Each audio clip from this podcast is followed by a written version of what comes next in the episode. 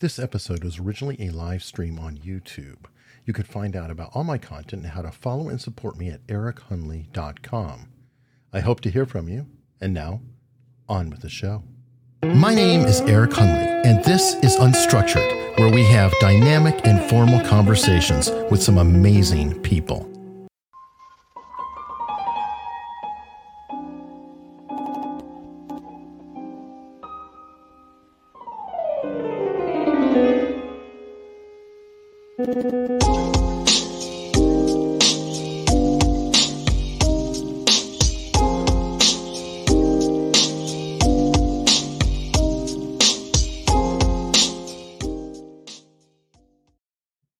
And we're live. We are back with uh, our second C I A exploration. Oh, kind of. We didn't want to stop with just, or we didn't want to try to throw everything in. Just the film alone was enough to do an entire hour. And now we have the C I A in the news. So I'm back again with Mark Groubert, the um, what what what do you call yourself? The Forrest Gump of pop culture. How are That's, you doing? Yeah. It's that's funny because years ago somebody said you're the Forrest Gump of pop culture because I told him I was at every seminal event in pop culture history, which just happens to be an oddity. And he said, you're the Forrest Gump of pop culture. Well, hey, it works. Um, I'm trying to figure out, because you and Barnes are so similar in terms of your deep encyclopedic knowledge of just like all kinds of things going on. I guess he would be more on the historical political side. You're more on the pop culture side. Well, obviously, there's a lot of overlapping in there. That's true. And I, I did a lot more acid than Barnes did. I can guarantee you that. Um, so I'm coming from a psychedelic side also that Barnes is definitely not coming from. But that may that may allow him to be sharper and more wittier and uh, have a better memory than me. But I uh, had much more fun than Barnes, and everyone knows that. Okay. Now, to the show this week, we're going to start with one guy here in a second. I'm Hold curious. On. I just want to interrupt you for one second. Wish you a happy Please. birthday, Eric. Oh, thank you. Everybody knows it's your birthday, and also Courtney. It's her birthday too. She's in Arizona, so both of you. Oh. I just want to wish you both a very, very happy birthday tonight. Go on. Sorry. No, thank you. Thank you very much. And anybody who wants to give a birthday present, go check out my locals at unstructured dot locals dot com. I'm learning from Barnes. Don't delay. I'm definitely learning from Barnes. Right, right. All right. No, I'm curious. Okay. You did a treatment, which was essentially a C I A and media, and mm-hmm. you kind of put in both the news and Hollywood. You had personal experiences with the C I A being involved in film, but you reached out further to look into the news and look into children of the C I A. What sent you down this extra path? I guess my particular experiences with the C I A, uh, you know, having to go to court, having them write my script or rewrite my script without me knowing it at Langley.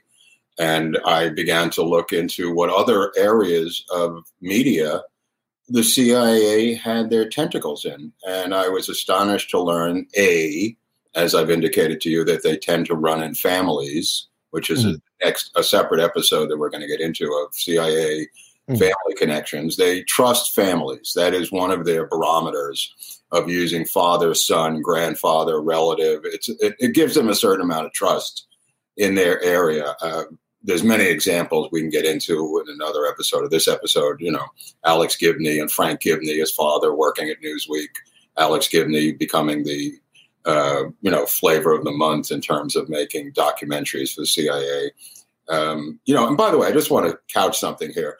You know, when you say somebody is doing something for the C I A, it doesn't make their product bad. You know, and I point out Frank uh, Gibney's connection to Alex Gibney.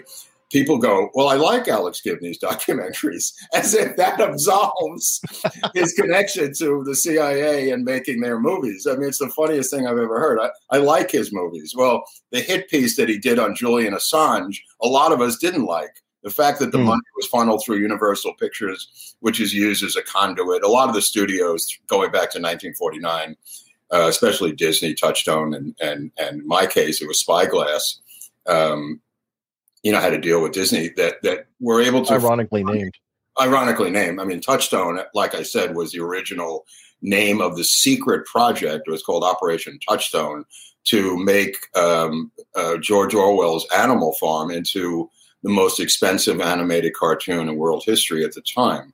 Uh, the C I A bought the rights from his uh, widow and was able to carve out that movie using British cover stories and a, a, a thing called Touchstone, Operation Touchstone.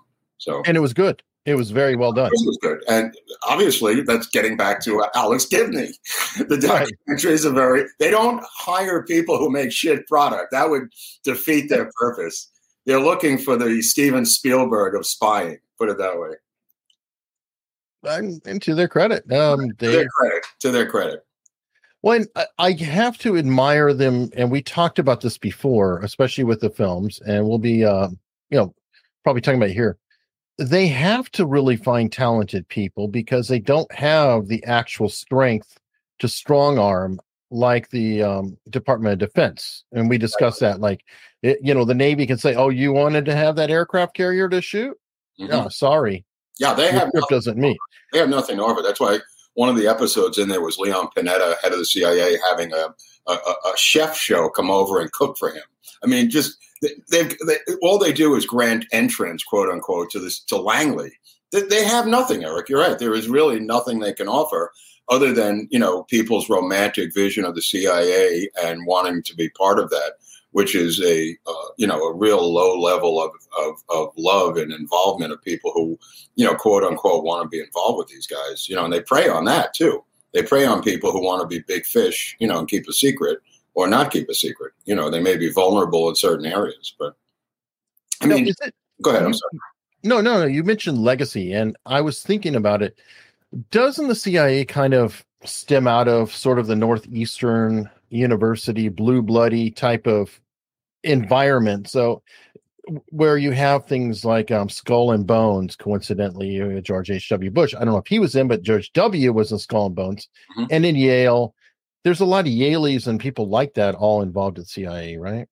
Right. Well, if you look at the new advertising, they're branching out into woke, multicultural uh, uh, areas now. They're not sticking. Oh, yeah. Those advertisements are absolutely insane. Uh, so I'm, clearly, I'm sure that they're, they're I'm sure trying, the traditionalists will love that. Yeah, I, very I mean, much. it's th- it's three days of the woke condor, as I call it now. I mean, this this, this is crazy.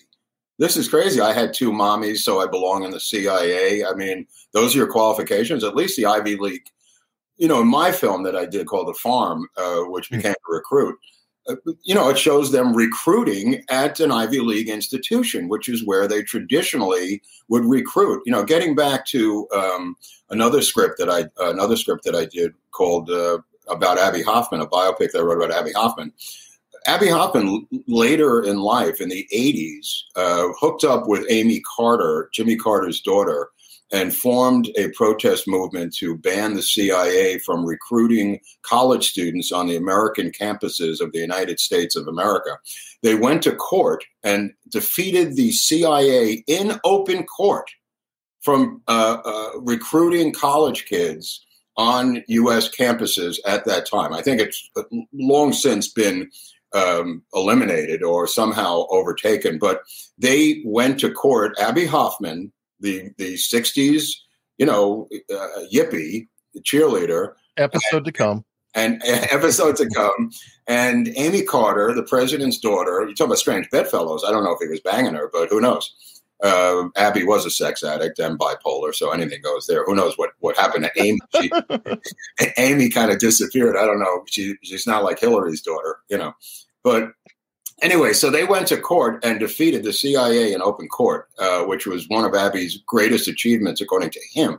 And it was late in his life. It was in the eighties, right before he died, a couple of years mm. before he committed suicide. But uh, the fact is that they can be defeated in court. They can. There can be victories. They don't. You don't have to live under the intimidation of this K G B thing that is now turned against us as American citizens. I mean, their domestic charter does not exist. They have an international charter. They're banned from, from operating on American soil. And yet, you know, we see them, you know, thumbing their nose, having John Brennan uh, spying on, Di- on on Dianne Feinstein's uh, computer a number of years ago, you know, about the Guantanamo torture situation. They don't care if it's left or right. The, I mean, the, you know, a sex addict doesn't care how hot the girl is. You know what I mean? A, ra- a rape is about power. It's not about oh, sexual attraction. And that's what it is with these guys. It's about power. It's not about Democrat or Republican or, or whatever. They just want to be in charge. And they, leading up to where we are now, have infiltrated the American news media to such an extent as to be the most terrifying thing in the history of the United States.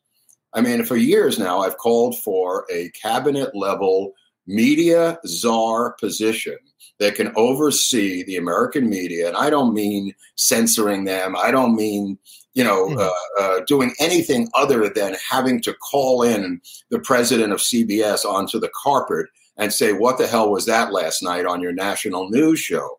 And I mean, using the internal bully pulpit as a cabinet member to pressure these people into telling the truth and not having C I A and intelligence uh, uh, uh, officials literally leave their organization and join them the next day with all their security clearances, Eric. I've got a great idea. How about if uh, social media, oh, look, we're already yellow. Um, how about if social media were to flag, or the news is forced to flag, you know, those cute little flags right, on Wikipedia right, now and right. on posts everywhere. If right. you post something that's against the narrative, and I'm not saying what it is because I'm already, you know, right. demonetized. Um, how about if they were actually responsible and put a little flag underneath saying known association with C I A, this analyst? Originally, they did do that. They did do that originally. And I think they, they were pressured to eventually drop it. I mean, there's a number of them, you know, when they first appeared on T V, they said former C I A analyst. That's all disappeared now. All of that stuff is gone. You know, it's just that they're they're Walter Cronkite. They, you know, they, they're the same as everybody else. I mean, uh, you know, like I said, to start with, with somebody out of the blue. I mean, Anderson Cooper, I don't know what you did on your summer vacations. This guy here, Anderson Cooper, right? So on my summer vacations, we went to the Catskills, lived in a bungalow colony, played games. We went and did different things. You know, when I um, when I got off college in the summer, you know, a lot of people go to Europe. They do different things. They have summer flings. What Anderson Cooper did every summer was he interned at the Central Intelligence Agency as an intern to learn, uh, I guess, what an intern does at the uh, uh, Central Intelligence Agency. In his own memoir, he talks about not being sure. He ends up overseas. He doesn't know why he's overseas. He's searching, trying to see if he wants to be a news guy. And it's all a cock of shit. The point of the matter is, when you tell publicly that you interned at the C I A, you might as well be saying, I am a former C I A or current C I A operative or have, have conduits into the C I A. Now, the reason Anderson Cooper is important is because when he first did it, being gay, he was not openly gay at the time, and the C I A would not hire anybody who was gay because they could be vulnerable to blackmail mm-hmm. and other kinds of deceit. And he was and, also he's also Vanderbilt, though, and right. that comes. Yeah, I think was, that's very important very to important. Um, old, why he yes. would be involved or why they would care of those family connections. Right, we talked about it before. They're yeah, pretty huge. Connections are very important. He's old, old. old American royalty. So that is a, a, I mean, they didn't know who he was going to become later, but I guarantee you they, you know, helped him up the ladder to where he is today, as are how many people at C N N did I put down on that list, Eric? Uh, I don't know, but we'll be going through them. Okay. Well, I mean, I mean you know, the thing with Cooper, look, I mean, the guy, you know, he's obviously become a force that America trusts, which is what they want. They don't want a Michael Avenatti, who, by the way, was sentenced to thirty months in prison today um, and started. Oh, weak. He was. Absolutely. And he was. Did he saying, finally lose his law license because it was like they weren't license. even going to take that away. Law license. The guy's, you know, he's going to prison for thirty months. The reality of it is this guy was touted on C N N as the oh, next yeah. Democratic presidential nominee. He was on there over one hundred some odd times in a short period of time. And now look what has happened to this guy. He's going to federal prison. And, you know, you could say what you want about Michael Cohen or whatever. Michael Cohen was not one of the leading figures on C N N who was supposed to be uh, getting the, Democrat, the Democratic nomination for president, as Michael Avenatti was, and being touted by uh, C N N. I'm sure they're burning those tapes right now as I speak. But that's a fact. They're not going to cover that Avenatti broke down and cried in court today, begging for leniency, you know, and got thirty months for trying to extort money from Nike. They're not going to do that. But I'll tell you something right now. Somebody did not like Michael Avenatti and took him out. And we don't know who that is, but, you know, we have to surmise there's certain powers in the country that are pulling the strings at this point.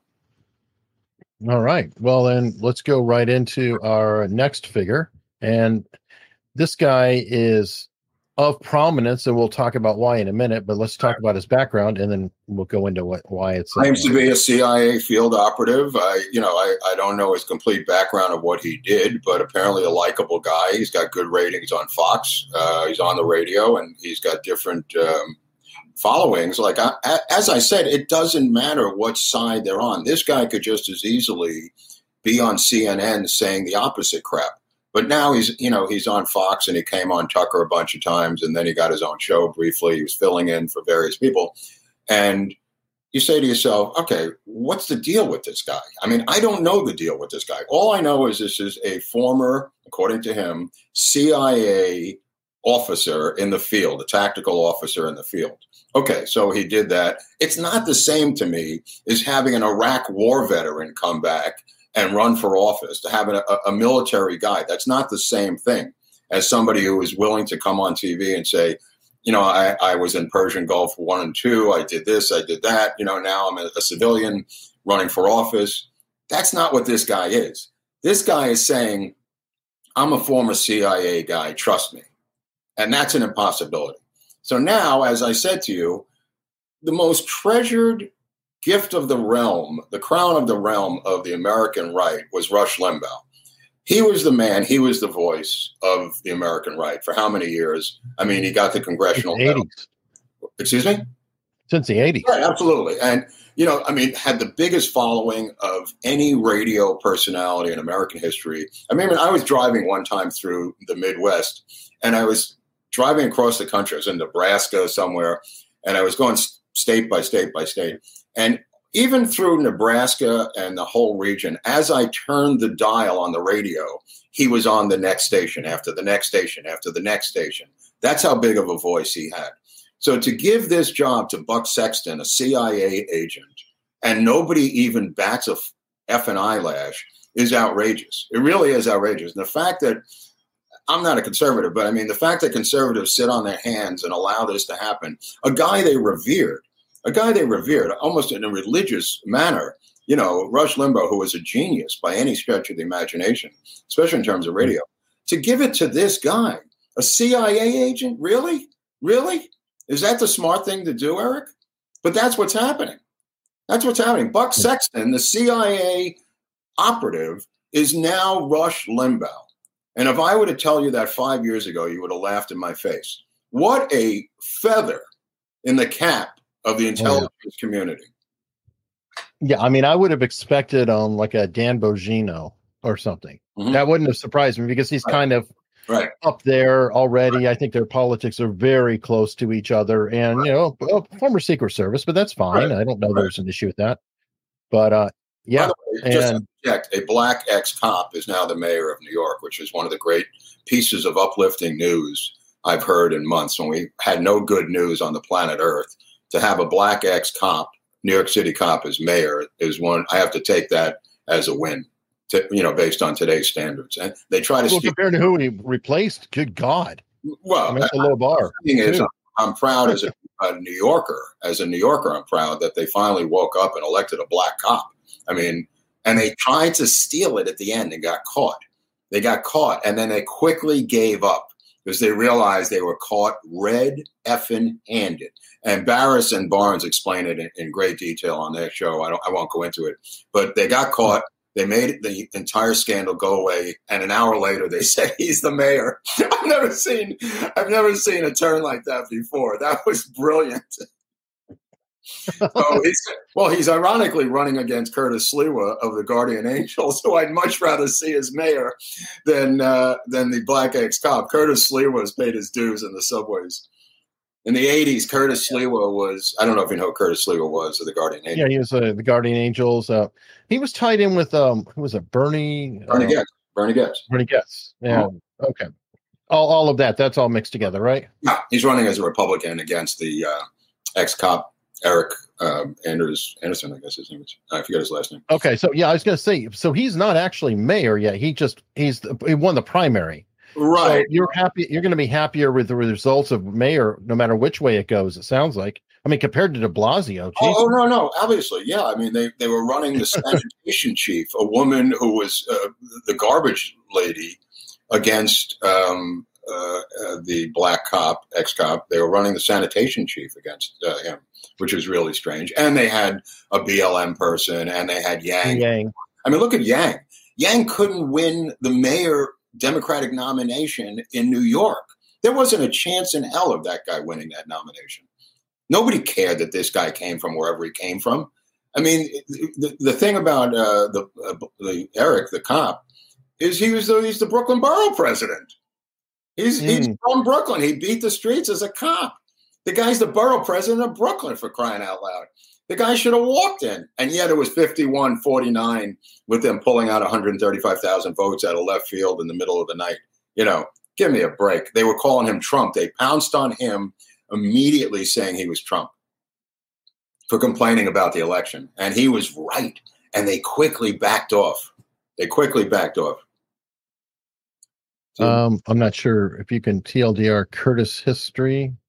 Oh, okay. So uh, Curtis Sliwa um, formed the Guardian Angels in response to a very similar situation today in New York, where crime was rampant, was going through the roof. It was before mm. Brad got there. It was before Giuliani. And he patrolled with his uh, mostly Puerto Rican uh, friends who formed the Guardian Angels, Puerto Rican, black, and some whites, um, through the subway system uh, to to provide protection for the citizens, who were quite happy that the Guardian Angels were there. I, I rode those subways. Nothing, mm. nothing made you feel better than people applauding when Curtis Sliwa and the Guardian Angels walked through those subway cars in the nineteen seventies wow. in New York. Uh, I mean, I, it was staggering how, how important Curtis Sliwa was at the time. And in fact, uh, you know, the connection to Bernie Goetz is not really a connection, other than, um, you know, Bernie Goetz was repeatedly being robbed. He finally got a handgun. He was being robbed by four more uh, black teens, and he finally had, had enough, and he shot him, you know. And that was the story of Bernie Goetz. I mean, then they ran him through the ringer, you know, uh, because he had the audacity to defend himself after being beaten and robbed so many times that uh, he finally fought back, you know, which is uh, a lot of it led to Sliwa and the Guardian Angels, um, which would make a fantastic film, by the way. I was talking to I was talking to Thomas Jane about it just a couple months ago. He didn't know who Curtis Sliwa was either. And I thought, you know, a film has got to be made about the Guardian Angels, you know. There's a lot of that, isn't there? I mean, like um, I've had covered the seventies uh, Liberation Army with Brad Schreiber. And I mean, Patty Hearst. I mean, a lot of crazy stuff that has kind of been forgotten. I mean, completely. And right, another right. example is um, I had on a F B I bomb person, and he pointed out the numbers, and I, I just did not realize that in the early seventies, they were bombing the hell out of everything. And I knew that there were bombs. There was a couple post offices, but no, no, no, it was like hundreds it. of bombs. Hundreds of bombs. Hundreds of bombs. The weather underground. Like, weather underground. I, I, literally, if I'm incorrect, two hundred seventy-three bombings in one year. Uh, I think that's a low estimate. They were bombing the Capitol. They bombed the laboratory. They bombed the post office. They bombed every single yeah. structure in the, in, in well, they blew up a townhouse in the, in, in the West Village, killing themselves. You know, that was one thing. Uh, Dustin Hoffman lived next door to that townhouse in West West in the West Village. Uh, and that was them by mistake blowing themselves up, but intentionally um, they were able to plant explosives all through Washington, D C. They blew up police stations. They blew up uh, a, a lot of different things. And when they went underground and came back, they just got a slap on the wrist. They because oh, they, yeah, yeah. I, I, they, they commuted sons and daughters. Yeah, Clinton commuted um, Bernadette Dorn. Right. Well, they all got commuted. Every single one of them got commuted. I mean, or, or you know, the the, the fact that um, that uh, the D A of San Francisco's mother um, has gotten out of prison, and she was involved in the uh, bank robbery in uh, Westchester County, I believe it was, with the with the I want to say the Black Liberation Army. I forget the full name. It was a, it was a New York, Westchester, or New York-based, Harlem-based group that was into cocaine and chiropractic, if that's a combination, C N C. And uh, uh, she she was, I mean, they, two guards were killed, and one was black. Uh, it was a, the armored car heist up there, uh, notorious, notorious robbery. And uh, she finally got out of prison. But I think Obama pardoned her or paroled her. And um, Bowden is the child of her, and Bowden was raised by Bernadine Dorn and, and Bill Ayers out of Chicago, while the mother was serving time for the murder bank robbery in Westchester County, New York. And now and she's this Bill Ayers, who was an advisor to Obama. They're right. Close friends. Right. Yeah, that same dude. Yeah, the same dude time. Who ghost wrote Obama's first memoir uh, by his own admission. He was the ghostwriter and writer of Obama's uh, book that sold millions of copies. How do I know that? Because Bill Ayers says he did. That's why. Bill Ayers put in nautical references all through the book. Um Yeah, that one I don't know about. But Bill Ayers um, wrote Obama's first book as a ghostwriter, got paid, demanded more money, and typical of Obama, he boxed him out, never spoke to him again. So um, you can take what you want out of that. But what Bill Ayers says was that he was Bill Ayers himself was a merchant marine, and he points out all the different uh, nautical references that he puts in the book. And uh, Obama was never at sea as a no, as a merchant marine, so it's kind of funny. But yeah, well, you know what? I'm I'm happy he got frozen out. Tough shit. What a, he's a scumbag. No, no, no. I, I, I, no love for uh, air. Uh, I don't really care for either, really. But um, but they raised, like, they raised the current D A of San Francisco as their child, who then went and worked with a dictator in Venezuela named Hugo Chavez. That was his last job on his resume. Was working as an interpreter for Hugo Chavez. So, of course, the next step up the ladder is to become the district attorney of San Francisco. Everybody knows that. Once you're the dictator's translator in Venezuela, the obvious next job is district attorney of a major American city, right, Eric? You know what this sounds? This sounds like the Mueller path. Mm-hmm. You know, that, that, that where it's like, well, all of a sudden they're over here for some crazy ass reason. Then boom, they're over here for some. Right. So, you know, hey, we it goes it goes all around. And by the way, that's Republicans. So we're not we're going to pick on all parties. Yeah. Um. Let's jump to our next um, ah. fine candidate. This is Bob Baer. Uh, Robert mm-hmm. Baer. Is that who this is? Yep. He's a little old. I don't remember. Yeah, he's aged a little bit. I'm sorry.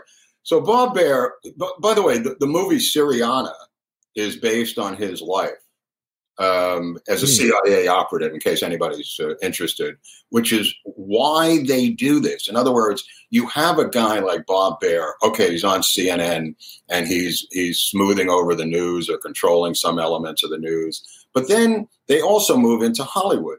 So now they make a movie based, quote unquote, on what his cockamamie bullshit is. Who knows how much veracity in it is in it? They want this guy to look good. They want the C I A to look good. So they make the movie Syriana. What what what what I like is the fact that the name of his character in the movie is Robert Barnes. And that, that I think is, that's the funniest part of the movie. Oh, uh, later on, Bob Baer was hosting a show, I think two years ago, In Search of Oswald. Uh, I think it might have been on Discovery Channel. He was tracking Oswald's movements through wherever Oswald went, or trying to find something on Oswald, multi-part series. Um, and so much of it was fallacious, I couldn't even watch it anymore. It was just in- insane. You know, the next guy, you had me pull a picture on him, of him. He's uh, been on Rogan a bunch of times. He's very, very open that is a C I A guy, but he seems to be kind of almost on the same team of not necessarily being pro-C I A, even though he was. And that's uh, Mike Baker. Yeah, I don't know much about Baker. I, I mean, look, obviously Rogan is uh, has lets everybody on the show. Let me just put it that way. I mean, it's it's weird how open he is without vetting these people. I don't know what Mike Baker's story is. The point of the matter is the infiltration of American media. They're not doing it for any other reason but intelligence purposes. You think Mike Baker gives a shit about Joe Rogan? He wants to be a part so they can get inside information on whatever Rogan's got going on, whatever C N N's got going on, whatever M S N B C's got going on, Fox. They want to be there first. They want to sit in a room with a bunch of editors and find out what they're thinking and what they're doing. It couldn't be more obvious. You know, how we stop them is through legislation. You you have to pass legislation that these guys cannot be in American media. It, it's just common sense. And this has no party. I'm saying it has nothing to do with Democrat or Republican. You have to have legislation. We have certain legislation about lobbyists, right, Eric? Isn't there like a seven-year waiting period when you leave? Technically, oh, military. Um, right. It, it depends on what the, what what your job is, and it's not really enough of a period. Because agree, but there is well, well, that's why we have think tanks. We have I mean, think, think tanks are hold nothing on, more than on. a I have to, take, to give you a salary. I have to take a huge hit off this water.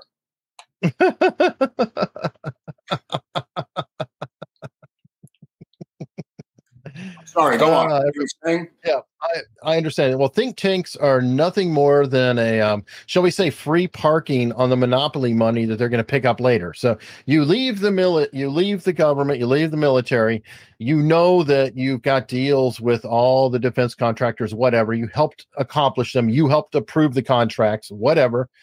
And then when you leave, you can't technically be hired. So where right. do you go? You go to a think tank. And right. it is like a nice, perfect fraternity for um, ex uh, connected people, whatever you want to call it.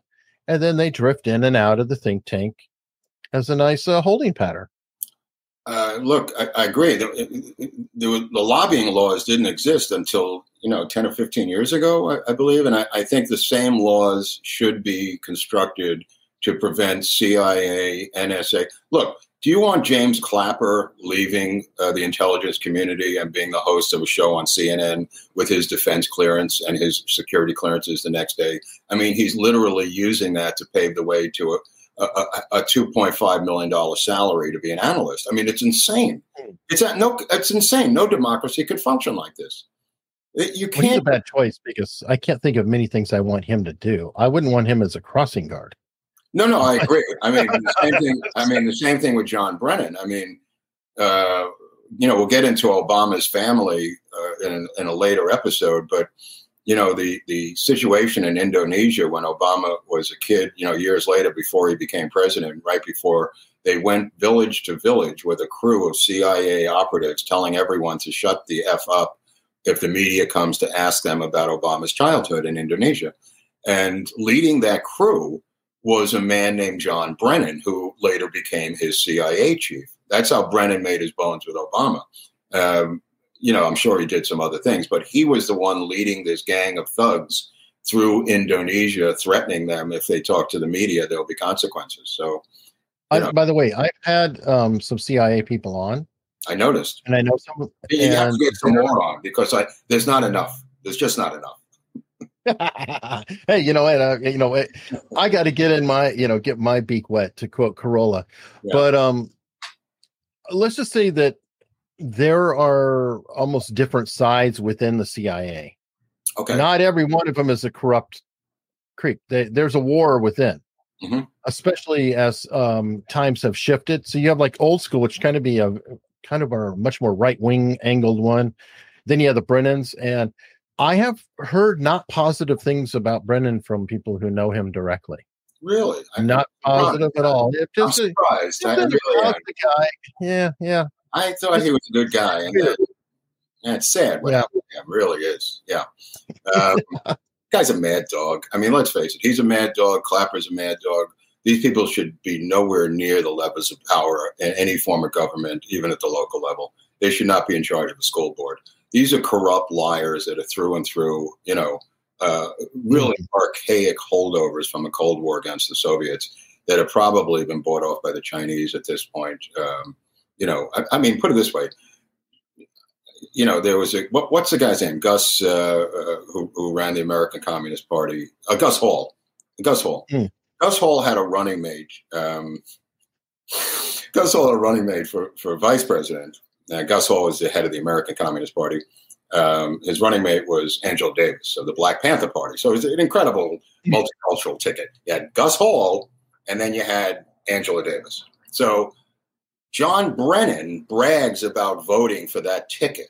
Now, I don't know what C I A chief in what parallel universe would say that I voted for the head of the American Communist Party and the head of the Black Panther Party in order to get a job as the head of the C I A. I could see him getting a job as at the Southern Poverty Law Center. You know what I mean? Oh, yeah. Or, or some other, you know, thing, you know, Black Lives Matter.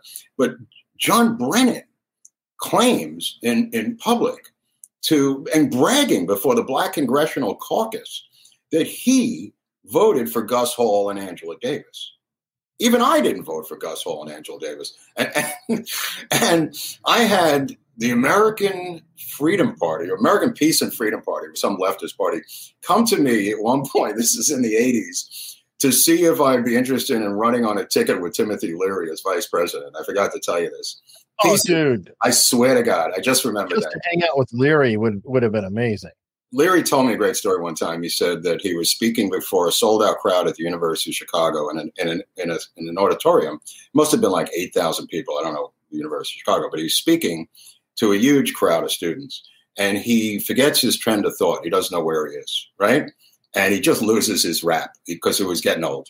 And he comes back, and he looks at them, and he just says, senility, what a great effing high. And they just cracked up laughing. And Leary told me that himself. I just thought that was a great story. Great story. What what a great comeback, too. All right, so on to... Yeah, I don't know who uh, Tara Miller... I, I, I know she's somebody, but I don't know where she is now. Tara Maller. Uh, at least she's identified. Yeah, yeah. And I don't think she's identified anymore. We're going to have to look it up. But C I A military analyst. I mean, there's a lot of girls, too. I mean, don't forget Valerie Plame and that whole thing. That was made into a movie with Sean Penn. You know, uh, uh, about Plame and her husband. Think think about all these movies that were generated, you know, just because they were C I A people. I mean, it's a, a lot of stuff that was generated in the eighties and nineties. You know, we're a far cry from Three Days of the Condor, where Robert Redford is just running because he reads books. He's just a book reader. Um, who's the one on the right? Valerie Plame. Oh, Valerie Plame, right? Yeah, that's what I thought. Yeah, Valerie. I'm Plame. Trying to keep up. Keep no, no, up. no. I, I, no Valerie Plame. Rogues Gallery here of uh, Bob Baer, right. uh, Anderson Cooper, it, and Valerie Plame. Other than the Soviet Union, what country would have three C I A analysts on the same show in the same block of, of video programming, other than ours? Look at that. C I A, C I A, C I A. It's like pulling the lever in Vegas and hitting all diamonds, you know what I mean? And it just comes flowing out, all the coinage. You know. Well, I'm sure that there are some coins involved um, that might be involved with black budgets. And uh, by the way, I just want to point out one thing. Anderson Cooper had such a stable, balanced family, um, his background, that one Thanksgiving dinner, his brother got up the table and dove out the window of the uh, living room to his death. Go on. Wow. Okay. I mean, I'm, I'm, I'm, sorry, I'm sorry. No, I'm sorry. He got up from the table. He got up from the table and he ran and dove out the window head first to his death um, during Thanksgiving. I mean, is that the type of person, that family that you want in the intelligence uh, community? Might be damaged. I don't know. Well, I don't know. Judging by their recruitment now, absolutely. Right. I mean, Uh, you know what's so funny is you're talking earlier about the recruitment now. Mm-hmm.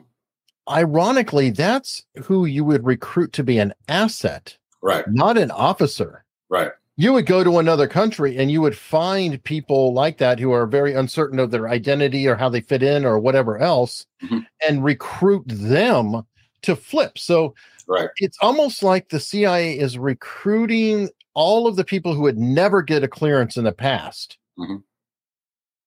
Well, and they also, I, I think once the Soviet Union collapsed, they lost their way. You know, they, they there was no enemy there anymore. It's an enemy that had been there for so long, Eric, you know, that they simply lost their way and began to make these movies and, and got into terror, anti-terrorism stuff.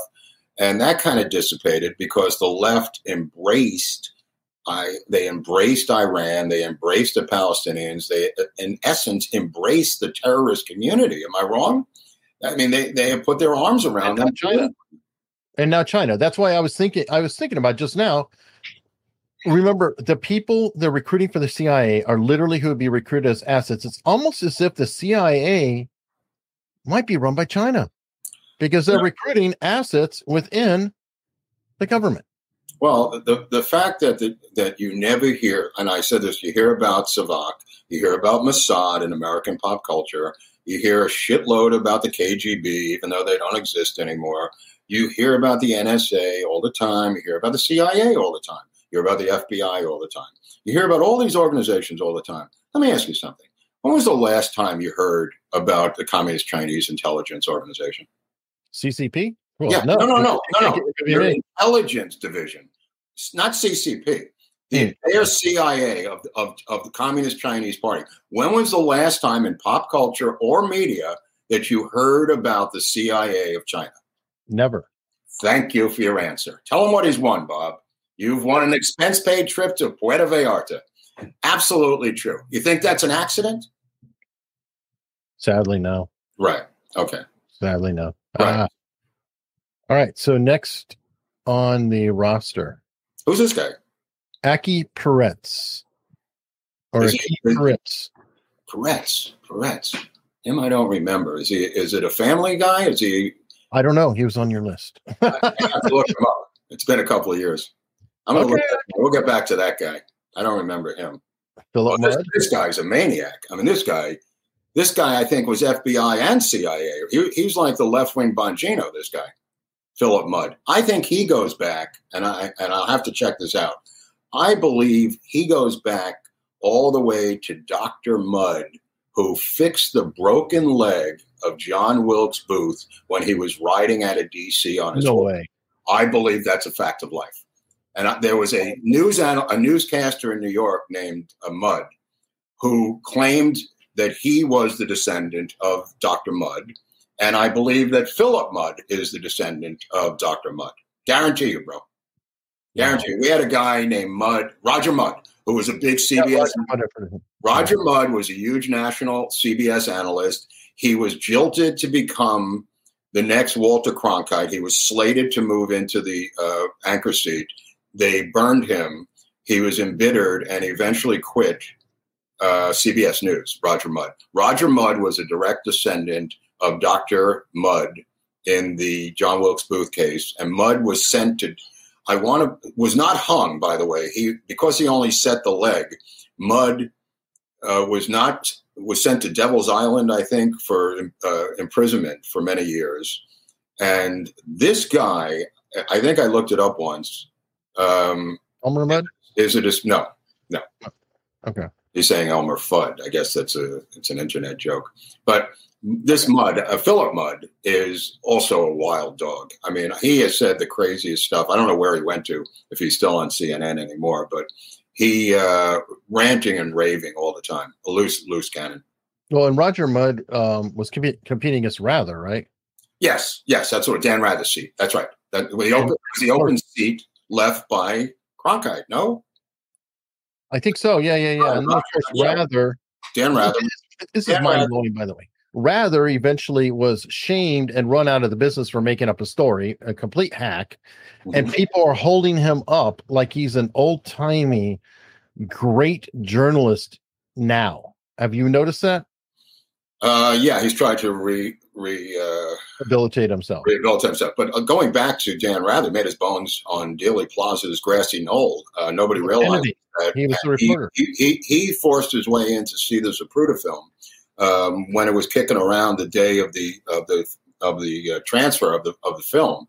He got in there to see the film, came out, and he said to the public on on the news that the um, uh, shot against uh, Kennedy's head made it go uh, forward. The shot from behind made his head go forward clearly in the film. And as we now know in the film, his head goes back and to the left, as demonstrated in J F K. What this guy did, what what what, what Dan Rather did, the first big lie was to come out, say he saw the Zapruder film, and he said it's crystal clear that he was shot from behind because his head and his body go forward and down. Okay. When Dan Rather later toured colleges in the late seventies as a, doing a lecture circuit, the entire college community would chant back and to the left, back and to the left to taunt him, to taunt him because he lied about what he'd seen in the Zapruder film. And they would just chant, back and to the left, back and to the left, every time he spoke at colleges. Well, it makes me wonder if maybe uh, maybe he had a tie to... Uh, well, that's how he made his bones. Eric, that's how you make your bones, by doing stuff like that. You, I mean, they don't just give out anchor seats. You know, I mean, this guy lied, and and somebody approved of that lie. I mean, look, Gerald Ford moved the sketch on the autopsy from the back of Kennedy's shoulder to the back of his neck and admitted it on the autopsy sketches. He moved the bullet hole during the Warren Commission. He admitted he did it for the good of the American people, to explain the trajectory better, because the back right shoulder of J F K was where the bullet, a bullet, penetrated about a half an inch. So he took that hole with his pencil and he moved it to the back lower portion of Kennedy's neck to explain the trajectory of the bullet from behind coming out of his throat, which it never did, of course. And the only reason I know that is because Gerald Ford said he did it.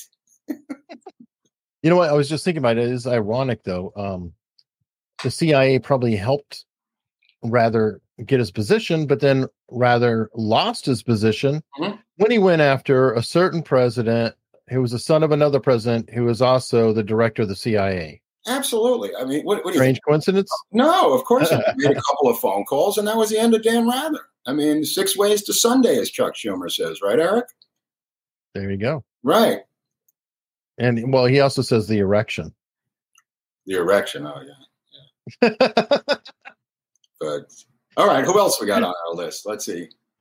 We have Dana oh, Bash. Her husband is the C I A. Uh, I forget his name. Something Bash. Uh, he, Jeremy. Jeremy Bash is C I A. So her ex-husband, I guess. Now ex-husband, right? Yeah. So he never called her ever again after they broke up. I'm sure never tried to get any information out of her ever again. Is that him on the right? He looks like a character from an S N L sketch. Uh, it is him on the right. Yeah. What? He's got tons of makeup on. Looks like he's impersonating himself. Very strange. I don't know. Maybe they're cross-dressing. Maybe but the point of the matter is, this is an intelligence couple, like Valerie Plame and her husband. So no, no. that explains sure. that. Yeah. All Keep right. In mind, this is just C N N that we're talking about, an M S N B C cable. God knows what's going on at, at N B C News or A B C News or C B S News. You know. Well, well, well let's talk about another network here, and uh, let's talk about uh, this thing that I pulled up. Okay. This is a C I A lapel pin. Ah, interesting, interesting. Yeah, and well, what lapel could that possibly fit on that? That thing looks to be huge. You could probably yeah. see that on T V. If a guy wore it on T V, right? I, I don't know. Maybe. Oh, Jesus. Oh, look at that. Oh, my God. Oh, Jesus. What can that mean? What what man in this day and age, and I guess there's only one man doing it, would wear a C I A lapel pin underneath the American flag pin? I, I don't think a visual modern-day media photo could possibly sum up the shithole that we're in right now than that photo. And I don't mean anything personal about Hannity. I just mean the photo, the juxtaposition of the C I A pin and the American flag pin. The fact that that guy, who's the lead anchor, I guess, on Fox at night, is wearing those two together. I mean, that's where we are right now as a nation.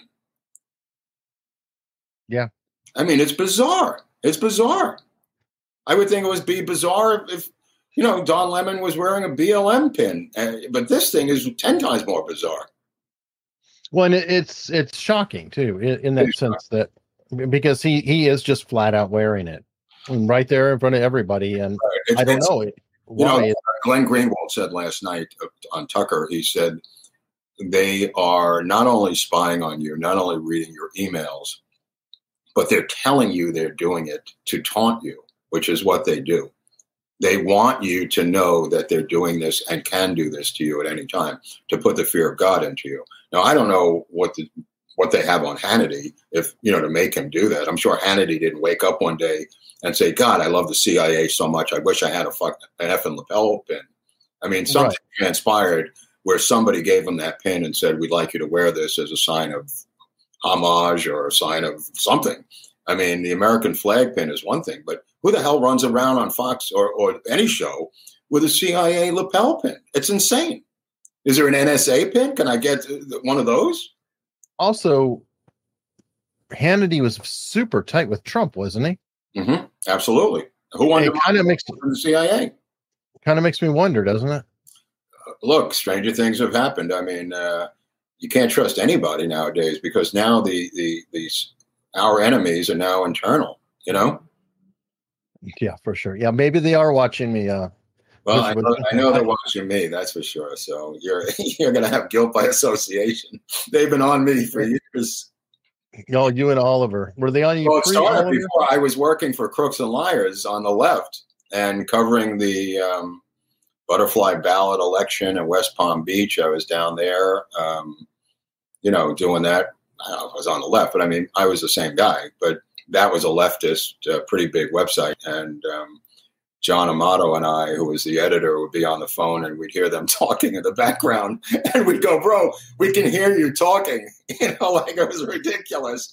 And then when I started work for Oliver, It, it just escalated years later, you know, and, and um, I had a military intelligence guy come over to my house posing as a um, uh, A T and T employee, and um, A T and T came the next day and I told them this guy was here, and they sent A T and T security over. They removed eight wiretaps from my landline down in the basement of my house here.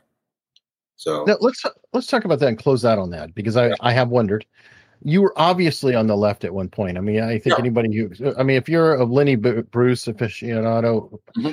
um, did you actually shift, or did the Overton window shift away from you? No, I haven't. Sh- I'm just looking at it as a free thinker. I have not changed at all. I mean, look, I voted for Obama twice. I mean, it is what it is.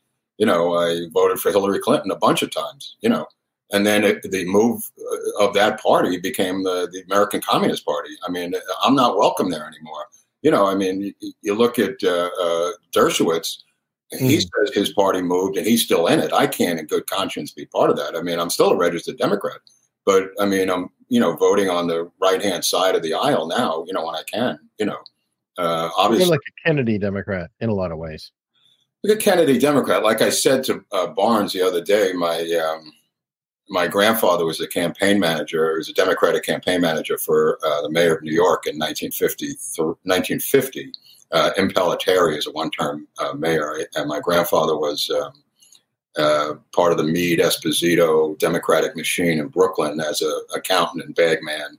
Um, as I said, he worked as a campaign manager uh, for Impellitteri um, against the Tammany Hall candidate. Later on, Robert Wagner came in, but Um, yeah, no, I grew up in a completely Democratic household, you know, I mean, union household. My father was union. Every, you know, it's just a regular Kennedy Democrats is, is really the background. And I, I wonder about this, and you actually have known some of these people, but I kind of wonder, like, if Abbie Hoffman were alive today, if he might be hanging out with Alex Jones. I, as odd as that sounds. I know, it's, like, it, it's weird because I see that in a lot of people. I see that uh, in Jon Stewart coming on and dueling with Stephen Colbert the other night. I see Bill Maher chafing at the bit. I know this guy doesn't buy this commie horseshit. Comics don't buy this shit. I essentially consider myself a comic. Comics are the tip of the spear. We are just free thinkers. It's not about parties for us. We just, we have built-in bullshit detectors. That's what makes a comic. That's what Lenny Bruce had. If Lenny Bruce was alive today, he'd be railing against the Democrats and the D N C. There's very little doubt in my mind that Abbie would be doing the same thing. I see Jon Stewart trying to do it. I see Louis C K being sent to the basement as punishment. You know what I mean? I, I see uh, uh, Maher and these guys wanting to bust out. But they can't, you know, because they're trapped in that bubble, you know, and it, the, the pressure is so enormous. The damage is so uh, uh, demonstrative if they act out that, you know, they're they're kind of sticking their toe in the water. The way I see it right now, Eric, I mean, each week is another revelation from Bill Maher that he's not going to take it anymore. Eventually, I think they're going to replace him, you know, with somebody else. But, uh, you know, that's the price he's going to have to pay, I think. Yeah, no, um, they keep bringing up uh, George Carlin. I, I agree. I mean, Carlin, I think, which is so funny because I Carlin is pretty anti-authority. Pretty, right. I mean, well, he was a protege of Lenny Bruce in a lot of ways. Right. I mean, I knew Carlin pretty well the last, I want to say, five years of his life. I became pretty intimate with him. And really? He, oh, yeah. He was... Um, anti-authority. I mean, just like Lenny and just like, you know, everybody else is a comedian. I mean, it is what it is. I mean, it's not just comedians. It's writers. It's free thinkers. I challenge you to tell me, even during the Soviet Union, great literature came out of the Soviet Union. Great mm-hmm. films came out of the Soviet Union. Great stuff came out of the Soviet Union as art, from Solzhenitsyn to Tolstoy, all down the line. Tell me the great novelists of communist China. Tell me the great films of communist China. Tell me the great art that's coming out of communist China, a atheistic, brutal, totalitarian regime. Tell me the art that's coming out of there, and you will understand where we're headed. Tell me the, the great films that are being made today in the United States. They don't exist. They do not exist. Art is the first casualty of totalitarianism. Ouch. This is a well-played comment. Um, Eric Hundley, and then there's Rage Against the Machine that are now the voice of the machine. I mean, Morello, I guess, is a is a communist. So uh, Morello is the voice of that band. I, mm-hmm. I don't know what else to say about, you know, Rage Against the Machine, other than they did a great cover of "Kick Out the Jams," uh, Wayne Kramer's song on the M C five. I've, seen Rage, I've seen Rage a bunch of times, so I'm a fan. But uh, obviously, they've okay. got different politics now. Well, no, but well, they're selectively political in the sense that they're absolutely communists, but make sure they get two hundred dollars a head for tickets to their concert. Um, yeah, you know, they're the typical hypocritical communist, and, and good on them. You know, make it, make your own. I don't you know, know. Make, make some hay while the sun's shining. Right. I mean, it, it, we're in dark times right now. I just want to give a shout out, if I could, to um, this guy Matt Brainerd. I don't know if you know who he is. I've heard the name. Okay, so Matt Brainerd has a group called Look Ahead America, and they have a website called look ahead america dot org, uh, look ahead america dot org. Matt Brainerd is a... He's been collecting the results on the election. Right? He's a voting He's a voting integrity guy, but in this yeah, okay, particular okay, okay. case, he has organized buses to Washington for the seventeenth of July, um, which is this week, to protest the um, January sixth five hundred prisoners who are in solitary confinement under lock and key in a D C jail. He is taking buses from all across the country in a massive effort to speak out against this political prisoner uh, chaos that's going on in D C right now, where they can't get lawyers, they can't get bail, they have no trials. There's just five hundred fifty-six people who have been charged with essentially nothing. Uh, so if you want to get on one of those buses, which I strongly urge you to do, reach out to Matt Brainerd at look ahead america dot org, and he'll put you on a bus. And, um, you know, you got to do something. You can't just sit at home watching, you know, live streams and Netflix all day long. You got to get off your ass. You know, on the left, and I've been at a million anti-war protests, you know, the slightest uh, event would happen and there would be a million people on the street. You know, I remember Abbie Hoffman saying he was going to levitate the Pentagon at that protest in D C, and, you know, having all the generals run out of the Pentagon, Eric, in fear that he was going to levitate the Pentagon, while Allen Ginsberg was chanting right next to him with little finger symbols. And the generals literally ran out of the Pentagon thinking that Abbie Hoffman was going to levitate it and it was going to cause some trouble. So you can make a statement, whether it's through guerrilla theater, whether it's through art, you know, whether it's through getting on a bus and going to this prison and just standing outside silently. The time for being quiet is over. We're up against the Communist Chinese Party. They may be disguised as A O C. They may be disguised as a lot of different people and not show their face. Uh, but essentially, when I see an Anderson Cooper, I see a Chinese guy with bottle, you know, with bottled glasses on, telling me the the Chinese Communist Party party line. And we could sit here and take it like a frog boiling in a, in a pot slowly, or we can get off our frog ass and do something about it. And I'm not talking about bomb throwing. I'm just talking about merely showing up, you know, in a Gandhi-like way and just making a statement with your body. I don't think that's hard to ask. You know what I mean? Like um, the free speech advocates in Berkeley, you know, uh, he simply said at some point it becomes so odious that you have to throw your body on the gears of the machine to stop it. And that was the beginning of the free speech movement in Berkeley. I mean, at some point, enough is enough already with this situation that we're going through, Eric. Oh, well said. Uh, perfect close on that. I don't know what subject we're going to cover next. It probably won't be C I A, but it might. Okay. We could go into uh, Abbie. We can go into Lenny. We could go into – I gave you the list. You've got the master list. We oh, yeah, could, yeah. Guess what? Uh, yeah. Unstructured dot locals dot com. look out for some polls, and then you all can help decide. Let the people decide. How next. And thank you very much. Thank you. I'll see everybody next. Thanks so much for listening. And if you would like even more content and community, please consider joining my locals at unstructured dot locals dot com. And you can always find out more about me and my shows and everything I do at eric hunley dot com. See you next time.